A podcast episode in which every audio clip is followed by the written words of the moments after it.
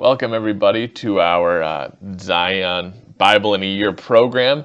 Uh, today, we're going to be looking at the book of Second Corinthians, and I'm joined by uh, Don. Dawn, would you like to introduce yourself? Um, my name is Dawn Nosher. I'm uh, a recent transplant, transplant to Bethalto from the Chicagoland area.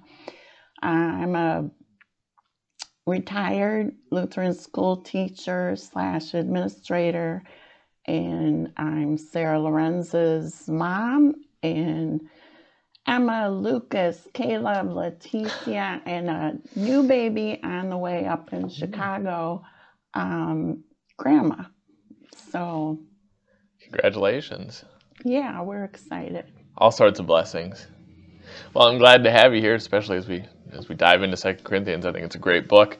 Uh, but as is kind of the practice when we do our podcasts, we'll do sort of the, the, dates, the history of the book, some of the context that's important to understand as as you, the listener, dive into the book for yourself, and then we'll just discuss. So first off, uh, Second Corinthians was written sometime around 55 or 56 uh, AD. They kind of place it, obviously, sometime after First Corinthians and before his martyring, as is common with a lot of these things, it's kind of difficult to to give it a direct date unless it's in there. So we use these we use milestones, kind of hints, contextual clues to to fill in the blanks. Uh, the author of Second Corinthians is Paul. So Paul is writing to the church in Corinth. He's done it once. He said the in First Corinthians, First Corinthians he kind of says, you know, you're doing things that you shouldn't be doing stop doing these things and get on board with the Christian faith, get on board with what needs to be done. We get a little bit of a break, and one thing that's kind of referenced in Second Corinthians is there's actually a, a letter to them a second time. Between these two epistles, he sends a very severe letter to them and says, you know, I've been there with you. I thought you were getting it, but clearly you're still not picking up on what I'm laying down, so to speak.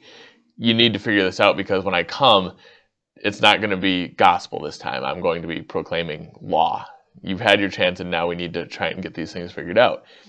Luckily, Titus, the one who is bringing the letter to Corinth on behalf of Paul, comes back and he says, "Wow, they're they're actually changing. They're actually making some changes. Those things that you spoke about in First Corinthians are are starting to take effect." But as is common with God's people, even if they're on the right track, there are still things that could be done better. So that's what Second Corinthians is aimed at. The kind of context is the church in Corinth is it's been making its kind of proper moves, but they still need to learn how to, you know, be self-controlled. They need to uh, watch out for false prophets, and above all, actually, Paul is saying, find your your saints, so to speak. Just that way, you know, you're a church now, but you can also join us in our mission work of giving other people the good word. Right. So that's kind of what's going on in Second Corinthians. One of the minor details here that I like to include is who's in rule. Uh, at this point, it's Nero. Nero is the emperor who actually will end up martyring Paul in about six to ten years after this is written. Uh, Nero is a, a strong uh, opponent to Christianity. He did not like what was going on. Nero was not a good guy. You know, murdered his his mother and his wife, and I think brother. I mean, he he was in rule strictly by sinful means, and uh, it's kind of it is a little bit important to know this because that's why Corinth and Rome and these other people are living in sin. Because if your emperor is sinning openly, you can bet that he's saying, "Well, you guys go do whatever you want." Paul has a lot of work to do. He's fighting an uphill battle here. So that's that's our historical context. Uh, Dawn, what stuck out to you? Well, um, in regards to some of the things that you said, um, I just noticed my note in my study Bible that um, not just the Church of Corinth, but all of us are condemned by the law and raised from death by the gospel. And that was something that um, Paul was trying to uh, point out to the Church of, of Corinth. Um, uh, but uh, another thing that I noticed too was that um, between First and Second Corinthians, Paul was beating them with a stick. Yes, very much. but um, in the Second Corinthians, he was um, a little more moderate in what he was uh, saying to the church of Corinth, in that, you know, okay, you made some progress, but these are still some things that are going on that need to be changed. And also the idea of uh, mission work, mm-hmm. where mm-hmm. um, he talks to them about being cheerful givers and yes. how um, the same way in what in the same way in that we talk about when we do a capital campaign about it should be planned, it should be, um, I forget what else he said, it should be planned, it should be given from the heart. Um, it's a privilege and it's about um, people, not budgets or bills and that sort of thing. Uh, we give because Jesus gave so much to us. Mm-hmm. Um, the other thing that stuck out to me uh, is uh, possibly noticed as an incidental in Second Corinthians chapter 5, verse 1. Uh, now we know that if the earthly tent we live in is destroyed, we have a building from God, an eternal house in heaven, not built by human hands. And as a camper, even though I camp in a camper and not a tent, um, I thought about the idea of our bodies as a tent and that we should only be putting essential things to keep us healthy and give us longevity versus uh, whatever whatever strikes us at the moment that may or may not be healthy. Um, just as when we're camping, we only bring essential things. And um, I've I've always learned that our body is a temple for the living God. Um, but uh, this idea of the tent just kind of hit me in the head um, that you know, we eat so that our body is fueled, so that we can go and work in God's world um, instead of just eating for the pleasure of eating. Yeah, not to mention that that uh, you know from our earthly standpoint, we see this body as being the mansion, right? I mean, it, it's easy to get focused on on what's here and now, and obviously the bodies we have are the here and now. But as we see here in Scripture, what, what you think is the pinnacle, or what we might think of as being the big deal, our bodies now, they're they're a fabric tent in comparison to what God has in store for us. Exactly. And that's an incredible news. I mean, they're temporary. Yeah. And they're fragile, just like a fabric. It doesn't take much to tear a tent and ruin it. Nope. Does not take much to ruin our bodies either. Right. And the blessings that we have to come is going to be fantastic. I mean, just great, great news. One of the uh, kind of the, the things that one of the main takeaways that I had from this, or one of the themes that, I, and I like that you pulled out from the tent here, is Second Corinthians focuses a lot on finding strength in weakness. Our weakness. Yeah, yeah. and uh, this this tent idea is the exact same thing. It, oftentimes, Christianity or or saying you have faith in God, putting your hope in God, kind of letting go of something can be perceived as weakness. These kind of things that people can look at us and say, well, you know, obviously you're not that strong if you're just kind of giving up on it. Well, I'm not giving up no. on it. I'm doing the right thing for it. Right. And that's what we get in Second Corinthians. That's what we get in our faith. The world might say you're weak, but nope, we're strong and also wise in the idea of God's the one in control. This this earthly tent isn't the one who's doing things the created doesn't get to tell the creator what to do. I believe uh, for many of us, it takes more strength to be quiet and to listen and to uh, do the will of God than it does to go off on our own tangents. Oh, completely. I completely agree. It's difficult to let things go and to kind of open your hands and say, "Okay, God, you take it from me." That's a hard thing to do, and I'm not. You know, I'm still learning. It's it's difficult. we all are. We all are. so And Paul also, uh, on that same tangent, kind of points us, rightly so, to Christ, because from the human standpoint, I mean, Christ is kind of, you know, from a, from an earthly view, Christ is not what you'd expect, right? We we want a God who is, you know, maybe he's a giant shining warrior who has come to conquer, but we get just a man who walks and loves. And again, that can kind of seem like weakness. People can say, well, who's this God you're following? He's just wandering around and doing miracles. That's not a conqueror. That's not the ruler of all things. But man, let me tell you, what we saw as weakness and ultimately death is the ultimate strength. I mean, it takes a lot of strength to do what Christ does. right.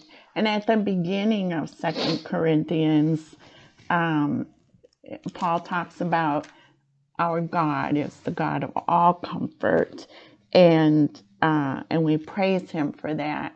And obviously, the Church of Corinth, which, as as we know, God's word is timeless, but the Church of Corinth was finding comfort in earthly ways that aren't godly ways. And again, people today are finding comfort in earthly ways, not godly ways. And instead, we should all be trying to find comfort in God. Yeah, that not only is it tough. I mean, it's tough for for me, and I'm sure it's tough for you, Dawn, and I'm sure it's tough for everybody listening to us to to allow that strength to to, to give up these problems to God. Mhm. But it's especially hard for I can imagine the church here in Corinth. If you're if you've lived your entire lives, you've you've based your idea on earthly strength, and now you're told that's got to be flipped on its head if you want to have a proper understanding of Christ and what He's going to do man, that's going to be tough. You're turning your whole worldview upside down, and I can't imagine trying to go through that. That's got to be that's got to be tough. Especially when the leadership is showing you the opposite hmm of view. Um, just at today, we're dealing with the conflicts in between Russia and Ukraine, and um, knowing that the leadership in Russia is is not what we would want it to be, and uh, the struggles, um, especially when other communication is taken away, the struggles that the people are dealing with in that country as far as um, you want to support your leadership Yeah. and and and you want to believe what they're telling you but you're not fully getting it there's conflict uh, within each person and within our world and Mhm. it's just not a good thing No, I, I mean, again, kind of contextually speaking here, Corinth, just like today, you you look to others who have, by earthly standards, succeeded, so to speak. And if you're a, a believer in Corinth right now, like I just said, Nero, man, I mean, he's the ruler of, of all of Rome. I mean, that's by earthly means got to be a success story. He is Right. the guy now. And how do you do it? Definitely not by giving it up to God. He took it in his own hands so much so that people became means to an end or blockades to an end that he was willing to kill. and also in second corinthians there were uh, a number of false prophets hmm going around and they were collecting fees for their teachings and uh, people were responding to paul um, in a negative way where he was put on called on the carpet so to speak to defend his ministry in the way that he didn't collect any fees he just trusted in god to take care of him and uh, uh, and that was a big problem for the Church of Corinth um, and the the people there. Um, and uh, Paul uh, was talked about as boasting about his ministry. Well, he wasn't boasting; he was just defending it. Mm-hmm. I don't, I don't, I'm not making this into a money making deal. I just want you to know the good word of God. Yeah, and I actually had that that same thought in mind in terms of kind of thinking boasting. Well, if he's boasting in himself, there's issues, but man, we can all boast about Christ. Exactly. Christ is boastable. Exactly. He's the guy we should be lifting up all the time. Exactly. Um, and and um, one of the other notes that I had down is that we need to do everything in God's love, um, not. Um, wait, I need to back up a little bit. Um, God's love connects us all. Mm-hmm. It's not us. Yeah. Yep. it's simply God working through us. Um, uh, a phrase that I heard in a sermon once, and I've borrowed it many times, is to be Jesus with skin on. And all it is is the Holy Spirit working through you. Yeah. Um, it's if the idea came into your head, it wasn't your idea. it was it was the Holy Spirit working through you. So well put. Did you have any other other notes taken down for Second Corinthians, Dawn? Um, uh, Paul was joyful um, mm. in the progress that uh, the church had made, and Paul did. Um, uh, he warned against idolatry and encouraged um, oh about he encouraged generosity through uh, one of the chapters but towards the end um, his thorn in his side mm. and many have speculated as to what that thorn was and uh, you know we all have some sort of thorn or multiple thorns in our lives. And the point is not figuring out what the thorn is, the point is giving up control. Yep. And letting God be strong in us and not ourselves. Well put. Well put. Well, we're, we're going to move to the, the five main takeaways of Second Corinthians as is kind of the practice for these podcast episodes. So, first up, faith is never weakness.